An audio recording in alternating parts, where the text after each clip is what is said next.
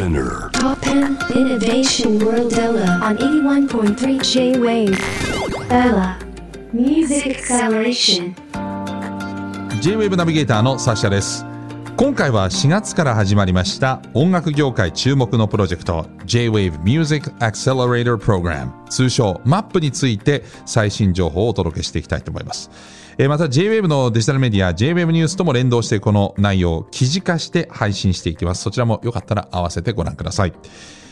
さて、マップではですね、私、サッシャもですね、スペシャルアンバサダーとして、えーチームに参加しているんですが、えー今回はマップのメンターのお一人、えーフラクトンベンチャーズの赤澤直樹さん、そして、えー J-Wave マッププロデュースチームの小向井邦康さんと一緒にですね、お話を進めていきたいと思います。よろしくお願いします。よろしくお願いします。よろしくお願いします。はい。小向井さん、あの、そもそもこのマップとはどういうプロジェクトなのか、教えていただけますか？はい。最近のですね、ミュージシャンを見てると、いいわゆる昔で言うと、CD をあのラジオ局に配ったり、はい。テレビ局でタイアップ取ってきたり、はい。雑誌の記事のインタビューを受けたりみたいな、うん。王道のプロモーション戦略があるじゃないですか、はい。こういうものが一切、えままあ、もちろんまだありますよ、まだあるんだけど、それ、ワンオブゼブになっていて、うん。基本的にはこのインターネット中心に、はい。例えば動画プラットフォームをどう選ぶかとか、まあ、TikTok に上げるとかね。イエスです、はい。えー例えばファンダムをどう作っていくかとか、はいえーこれ K-POP にすごく見られる、んえー手法だと思うんですけれども、あとはそのさまざまなランキングをハッキングしていくみたいな、うん。えーファンの動きみたいな。はい。さまざまなやり方あの、例えばビジュアルも変わりましたよね、顔を出さないビアーティストもすごく出てきてて、コンセプティブだし、はい。プロモーションの仕方も様々ですと、そういった姿がですね僕らがあの普段付き合っているイノベーションワールドとかで付き合っているスタートアップの企業とすごく似てきたなと、うん。つまりアーティスト一つ一つが、えースタートアップじゃないかと、アーティストをスタートアップとみなすと、もう違う見え方がしてくるなと。ほうほう。で、スタートアップの世界は、大企業が自分たちと事業シナジーの近いスタートアップを何社か、4、5社集めてきて、はい。で自分たちのリソースを使わせたり、はいえーすごいスキルの持った人たちをメンターとして派遣したりして育てていくんですよね。これがそのアクセラレータープログラムという、はい。つまりその成長を加速させるアクセルを踏むっていう意味ですけど、そういうような仕組みっていうのがああるんですね。はい。で、これを、えーアーティストに置き換えてみようと思ったのがは発端です。なるほど、はい。一般のスタートアップにあるんだったら、ミュージシャンもスタートアップとして考えたら、同じアクセラレータープログラムがあった方がいいんじゃないかと。そうです。で、それをやれる立場にあるのが JAV じゃないかと、えー思いました。はい。まあ、それは電波があるとか、音楽ファンが集まっている一つのプラットフォームであるから。ということで、えーミュージックアクセラレータープログラム。で、たまたま MAP の略称なんで、頭文字取ると MAP なんで、MAP という、えー略称になります。でもう一つが、この NFT ですね。これ今日のテーマだと思うんですけど、はい NFT というのが出てきましたと。で、これがデジタルのコンテンツ、デジタルの作品に対して価値を持たせるっていう、すごく大きい、今までになかったような、えー概念、今までになかったようなテクノロジーなんで、これを使って、えー J-Wave が音楽、えーミュージシャンをアクセラレートしていくと、うん。えーグロースの手助けをしていけるんじゃないかと思って始まってます。で、えー実際にはですね、すでにもうえー応募は受付終了したんですけれども、まあ、ちょっと僕らが想定している3倍ぐらいの応募者がお来てー。えーもうプロアマ問わずたくさん、えー応募してきていただいたんですけれども、はい。彼らがこれから10月に行われるサッシャも毎年、えーお世話になっているイノフェス Innovation World Festa のステージに向けて音楽デモ音源をですね2曲3曲作ってもらって、うん。これが NFT 化されてでこれが、えー OpenSea などのワールドワイドのプラットフォーム、いわゆるその NFT、まあ、一般的にはその Amazon みたいなねはい。世界中で使える、えー売買できるプラットフォーム、はい。で OpenSea というのがあるんですけどこの OpenSea で、えー売られていくと、はい。でそこで売られた売られた資金が次のデモ音源を作っていくっていう資金になるほど。そしてこの NFT がですね例えば初期に仮にですよ。仮に一番最初もうスタジオで一発撮りしたような、えー荒い音源。これを NFT 化して10万円で売ったとしますと、はい。ところがこのアーティストが3年後4年後にフェスのヘッドライナーになった時、はいこの時の音源はもしかしたら10倍20倍になってるかもしうれない、ん。つまり初期の段階で応援しておけば、はい。この NFT の価値を享受できるし、うん。この NFT は買った人だけじゃなくてプロデューサーとか作者であるとか、はい僕ら我々もみんなが持ち合うとみんなが持ち合うと応援すればするほどこの NFT の価値が上がるんで、んみんな同じゴールを見ながらこのアはいーティストの成長をアシストしていく、まあ、そういうエコシステムになってます。まあね、本当にあの、この、誰でも曲が作れて、まあ、無料でアップできるとか、まあ、有料も含めてですけど、えーそういう中で本当にどういうアーティストがヒットしていくのかっていうのは、まあ、TikTok なんかでねダンスがヒットするとかはあるんですけど結構のなんか方程式みたいのが、まあ、あのさっきちょっと小向さんそんなようなことをおっしゃってましたけどなくなってきてなんか突発的ないきなりこのブレイクは何だろう？あ TikTok でヒットしてんだみたいな結構こうなんかギャンブル性が高まってきてるかなみたいなところもちょっと感じてはいたのでなんかそういうエコシステムみたいなのができると本当にいいなという感じはするんですけど赤澤さんねこのそこでね NFT ですよ。すね。あのまあ、私も NFT の、えー、と音声を、まあ、あの実は出品して落札していただいたこともあるんですけど、まあ、正直 NFT その分かる部分であこれは面白いと思う部分とでもすみません私の知能だとまだ全部理解できなくて 何がすごいのかちょっとハテナなところもあるんですよ。NFT って何ですか？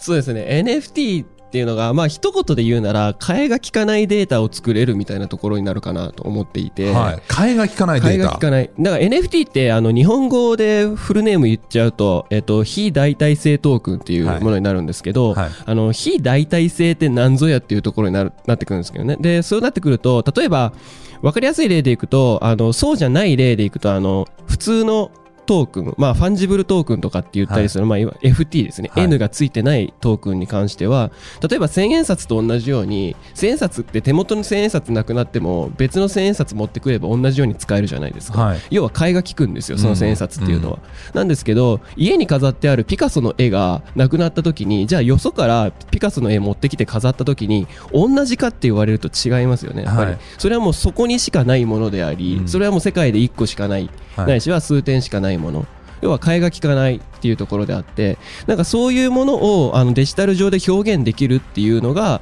あのそもそもの NFT のこう一番、えー、なんていうんですかね革新的なあ要素だったというところがあって、はい。これ NFT ねあんまりこう、まあ、ゆかりがない人が聞くと、はい。い、やちょっと待ってよと。はい。ネットの写真とかねはい。例えば画像っていくらでもコピーできんじゃんって、はい。はい。で NFT で落札した画像も例えはい。ばスクリーンショットして、はい。自分で壁紙にしようと思ったら別にできるじゃないですか。できますね。はい。それなのに、はい。その代わりが効かないっていうのは、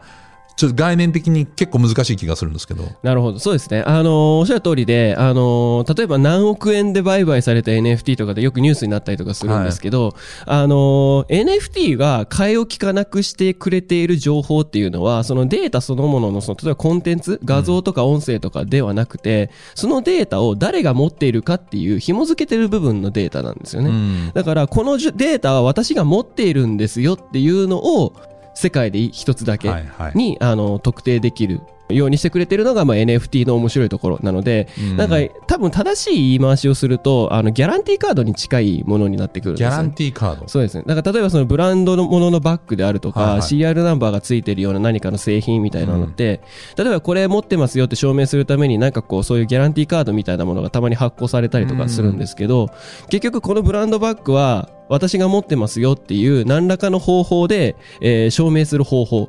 が、まあ、まあ実際もう今まで世の中にあったわけなんですけど、実はデジタル上でそれできなかったんですよ。そうですよね。はい誰もがモテ逆にモテちゃうからね。そうです、んそれがまあ凄さでもあったんですけど逆に危うさでもありなんかそれでできないこともやっぱ多かったっていうところで、やっぱりそのこのデータってこの人が持ってるんですよねっていうのをブロックチェーンを使うことで紐付けるっていう。でそれをできるようにしたことでじゃあこの人が持ってるんだったらこのデータこの人から買いますっていうことができるようになってお金の売買まあ要するにその経済圏がそこでデジタル上で生まれるようになったっていうようなそういう背景があるのでだからあのコンテンツ自体っていうよりもむしろそれを持っている事実っていうところにまあこう価値が生まれるようになってきたっていうようなところがあのーまあ最近の NFT のこう面白いところなのかなという。なるほど。はい。だからあのーちょっと現物に当てはめると、はい。その例えばピカソの絵がそれそのものにピカソが描いたから価値を持つというよりは、はい。そのピカソの絵を、えーじゃあ、えー例えばアメリカ大統領が持ってるからまあ、ピカソは有名な歌手、はい。例えば、はい。あの画家ですけど、はい。じゃあ無名の画家でいいですよね、はい。えー無名の画家がの絵をアメリカ大統領が持っていたってことになると、うんうんうん。箔がつくわけですよね。ね。あはい。アメリカ大統領がその絵を持ってればこの絵はいい絵なんじゃないかっていうか、うんうんうん。そこそれは素敵な絵だねっていうことをデジタル上ででもその絵はひょっとしたらめちゃめちゃすあのいくらでもコピーできるかもしれないけど、はい。アメリカ大統領も保有してたっていうことに対する、ということと同じような発想ですそうです、そうです、そういう通りです。だから NFT って結構こう高額で売れるとか、あの、そういうニュースがよく出るんですけど、まあやっぱりこう、まあいろんな考え方が当然ある。あののは承知してるんですけど、まあ、やっぱりこう NFT 出てきてできるようになったことの一番大きいところって履歴を終えるっていうところでもあるので、誰が前の持ち主なのかとかどういう経路を持って自分のところに来たのかとかあとはまあ誰が今持っているのか。これはあのそれこそこのマップでもあの関連してくるところなんですけどやっぱり誰が持っているのかっていうところをこう見ていけるっていうところは今までのデジタルのデータだと案外できそうなんですけど全くできなかったんですよ。なるほどね、はい。例えばじゃあこれ今回さんも関係してくると思うんですけど音楽で言うと、はい。よくわからないはい。曲が TikTok に上がってヒットしてたとします、もしくはサウンドクラウドに曲が上がってた。でも誰だかもわからないと、う。んうん。でなんだかわかんないけどヒットしてるみたいなのと違って、NFT であれば例えば JWAVE が応援してるアーティストだとか日本を代表するプロデューサーが保持しているから、あこのプロデューサーが、まあ、お墨付きを得てるからだからこの曲としてしっかりなんていうか、はプロも認める作品なんだみたいな位置づけですか？そうです。まさにその通りですね。はい。で、今まではそういうことをやろうとすると、例えば会社とかが、それこそ自前でこうサーバーとかデータベースみたいなものをシステムを作って、で、会社がそれをこう、証明してあげるっていうようなことをしなきゃいけなかったんですけど、あの NFT だと特にこういうこう、なんかこうパブリックなこうブロックチェーンとかを使うと、そういう人たちが必要なくなる。っていうところがやっぱり一番大きいところなので、うんこれは別にあの今後例えばこう JWAVE が JWAVE としてこの人はこの人が応援してましたよっていうことを証明しなくてももうなんか平場で自然にこう広がっていく状態を作れるっていうところがやっぱり一番大きなこのこのなんていうんですかねオープン性というかというところが一番大きいポイントでもあり、うんそれができるっていうのはやっぱりこうブロックチェーンが出てきたからこそ NFT だからこそってところかなと。図書館のあの借りた履歴みたいなあのよくハンコをしてはいるじゃないですか、はいはいはい。後ろに端末みたいなところに、あれに名前がついてて、はい。なんかよくわかんない本なんだけど、はい、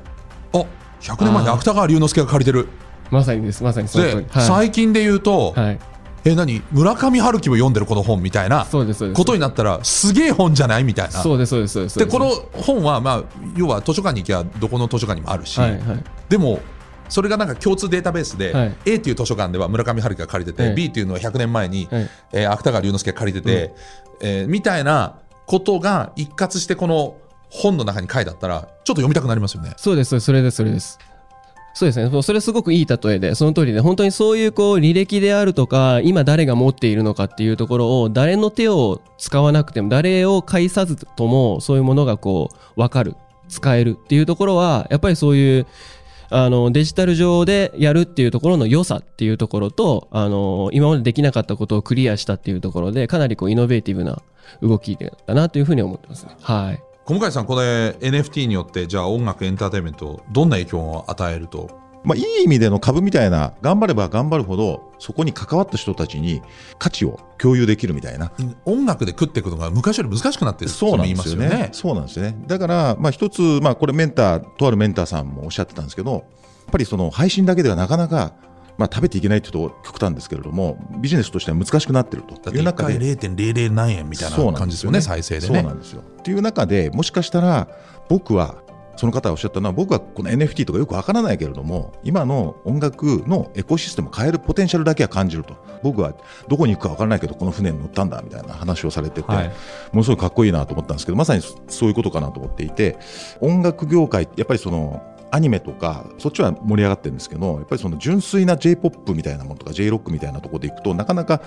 そのエコシステムとしては難しいんだろうなと思う中でこの NFT っていう文脈はファンが直接アーティストを支えることもできるしコミュニティもできるしファンが応援したって証がずっと残っていくとブロックチェーンのっていうところも含めてすごくその音楽とのアーティストとの関係性という意味ではすごくポテンシャルあるなとは思ってますね。なるほど。ある意味、この曲の会員番号1番みたいなのを取れる可能性もあるってことですね、ファンにしてみるとそうですね。うん。子さんのファンをピックアップできるっていうのは結構ありそうであんまなかった、はい、やり方なので。ファンクラブの会員番号とかだったらあったかもしれないけど、そうです、そうです、そうですそうです。なかなかね、そのデビューの時からファンクラブやってる人も少ないだろうし、そうです。しかも、その、第三者からすると、その、ファンクラブの会員番号ってなかなかわからないじゃないですか。そう調べないと。はいですけど、あの、NFT 持ってるかどうかってオープンの情報なので、あ、この人ずっと応援してたんだっていうのが誰でもわかるっていうと。ころ。はい。えー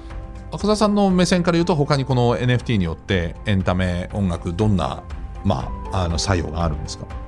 そうですね。なんかこう、エンタメの一番大きいなんかこう特徴って、こうやっぱりファンの方とを、あまあファンの方を巻き込みながら大きくなっていくっていうところの構造があるかなと思っていて、で、この構造とこういう NFT とか、こうまあいわゆるこう NFT とかブロックチェーン使ったトレンドっていう Web3 っていう言い方をしたりするんですけど、こういう業界ってなんか結構すごい相性がいいなと思っていて、みんな巻き込んで、みんなが参加して、みんなで良くなって、みんなでその、ていうんですかね、果実を分け合うというか、なんかそういう構造を、まあ、言ってしまえば誰でも作れるようになった、技術の進歩によって。はいこれはなんかすごいこう、エンタメ業界の新しいこう、あり方を模索する上では、すごい大きな変化なんじゃないかなというふうに思ってます。あの NFT って、まあ、その誕生してから、まあ、そんなに大きく時間は経ってないんですけど今国内外でトレンドっていうのはあるんですか？そうですね。あの、トレンドのサイクルが早すぎて、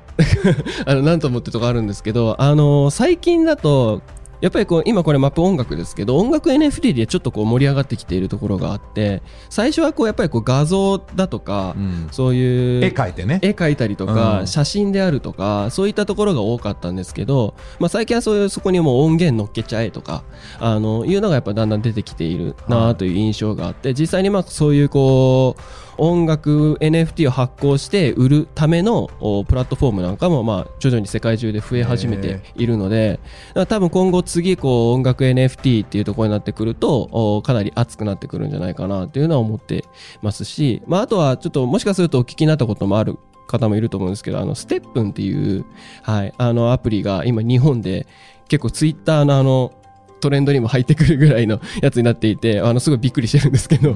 まあ最初にこう、例えばあの、靴の NFT を買って、はい。で、それでその NFT 持ってる人があるその条件の中で、その歩くと、そのトークンっていうかまあ暗号資産が稼げはてっていうようなアプリがあるんですけど、そういうふうにこう、ある種のなんていうんですかね、こう会員証とか権利みたいなものをこう NFT として扱うっていうのも結構最近増えてきているので、なんかこう売り買いするも当然あるんですけど、なんかこう、自分だけが持っているというか自分がずっと持っている NFT それなんかこう育てていったり状態が変わったりみたいな、うん。なんかそういうこうなんかたまごっちみたいな NFT みたいなのはすごくな今後増えていきそうだなっていう感じはしてます、はい。国内と国外だと例えば国内の方がちょっとこう周回遅れとか,、いはい。なんかそのトレンドに差があるとか、まあ、全然しなんか指向性が違うとかその辺は内外での違いってあるんですか？あそうですね。それでいくとミュージック NFT に関して言えば、えー、と海外の方がやっぱり進んでますね。やっぱりその権利関係とかがどうしても関わってくるので、うん。そういうので身身軽に動けるアーティストってやっぱこうちょっと業界のことあまりこう詳しくないんですけどやっぱりこう海外の方がインディペンデントで動いていてすごいこう知名度の高いアーティストの方がそういうところにこう入っていったああなるほどね、大きなアーティストでもインディペンデントで動けるのは海外の方が大きい多い大きい、多いですかね。うん。はい。とか、まあ、あの、まあ、無名でも、なんかそういう道でやっているインディペンデントなアーティストが、こう、そういうところにサクッとこう乗り換えてくるみたいなところが結構印象としてはあるな、ところがあって、ただこう、ステップに関しては、ステップのそのアプリのユーザーって日本めちゃくちゃ多いらしくて、うん。で、ビットコインもやっぱ当初日本ってすごい多かったんですよ。はい。で、やなんか日本ってそういう、あこういう動きが好きなんだろうなっていうところあるんですけど、それでいくと、まあ日本はかなりこう、えー、なんていうんですかね、こう、何かこう遊びがあるようなものであるとか、そういうところには結構飛び、昔から飛びつく感じがあったので、うん。やっぱ日本は海外に比べると、そのステップみたいなそういうアプリに関してはすごい進んでいるなっていう。はいじゃあある意味せ NFT 先進国とも言えるとそうですね。まあ、あとその、よく言いますけど、その IP ですね。その、知的財産みたいなのとか、あとその権利であるとか、うんそういうのはずっとまあ、こう、昔から、あアニメとかサブカルみたいな分野,、うん分野ですごい強かったので、あの、ポテンシャル自体は非常に大きいんじゃないかなと思ってますね。興味持ってる人が多いとはい。いやーこうなってくると本当楽しみになってくるんですけど小向井さん、はいこのマップではじゃあそのどういうスケジュールで今後進んでいくのかっていうところも教えていただきたいんですけどはい。と現在、えーまさに審査中です。で、今後ですね、5月の27日予定してますけれども、マップ選出アーティスト発表をしますと。はいなので、えーそれまでにですね、えー、サッシャ、えーおよびメンターの人たち、中澤さんも含めて皆さんに楽聴いていただいて、えー将来性のあるアーティストをいた、えー選んでいただいて、はい27日にいよいよ5月27日にいよいよ決定すると。責任重大。はい、そうですね。で、それから6月からですね、えーまあ、デモ音源を制作したり、ラジオ出演したり、はい。えーと、ステップ1にもお邪魔することもあるかと思いますけども、ぜひよろしくお願いします。ウェルカムです。で、えー夏ぐらいにですね、中間発表で、ちょっとしたライブイベントも計画できればなと。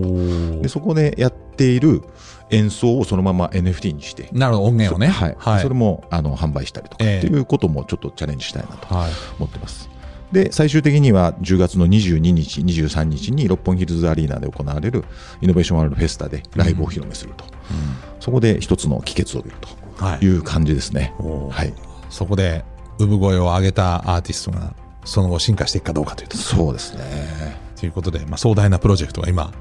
動き始めて、世界的にもあんまりない。そうですね。かなりレア、レアというか、うあの、僕の観測範囲だと、こういう取り組みやってるってね、あんまり聞いたことがないので、かなり先進的な取り組みだと思いますね。じゃあ、このエコはいシステムが海外に広がっていく可能性もあるっていうことですそうね。ですね。届けていきたいですし、まあ、結構これで、こう、NFT っていうものの、にの、そのなんかこう、時間軸取り入れて、NFT の価値っていうのをこう考えていくっていうのは、すごいこう、なんか今のこの世界のこうとりあえず NFT がいくらで売れたっていうところだけじゃない何かこう新しい使い方投機的なイメージが強くなっちゃうそうです。そうですそうです。でもこれってどっちかというともう本当投資じゃないですか。なんかそういうこう考え方で NFT を扱っていくっていうのは非常にこう捉え方としてもすごく面白いかなと思うので、はい、ぜひ広がっていくといいなと思います。はい。はい。えー現在、マップの公式サイト及びジェイミー会員ページではですね、一次審査を通過したアーティストたちをその曲とともに一挙公開して、リスナーアンケートも実施しているんですね。えーなので今お聞きのあなたが一番気に入った推しのアーティストを見つけて、これ一票入れていただきたいんですよ。えーで、ご参加いただいた方には、ジェイミーポイントのプレゼントもありますので、えーぜひともということでございます。えーマップアーティストの応援をリスナーのあなたも、どうぞよろしくお願いします。はい。ということで、えー今回はマッププロジェクトについて私、サッシャと、フラクトンベンチャーズの赤澤直樹さんと、そしてジェイブの小向井邦康さん、はい、えーとともにお届けしてまいりました。いやー、楽しみですね。楽しみですね。えー時代変わりますか？変わりますね。いや、だからもう変えていきましょうっていう感じですね。いいですね。一緒に変えましょう。聞いてる方もぜひご参加いただきたいと思います。一緒に船に乗ってください。ありがとうございました。ありがとうございました。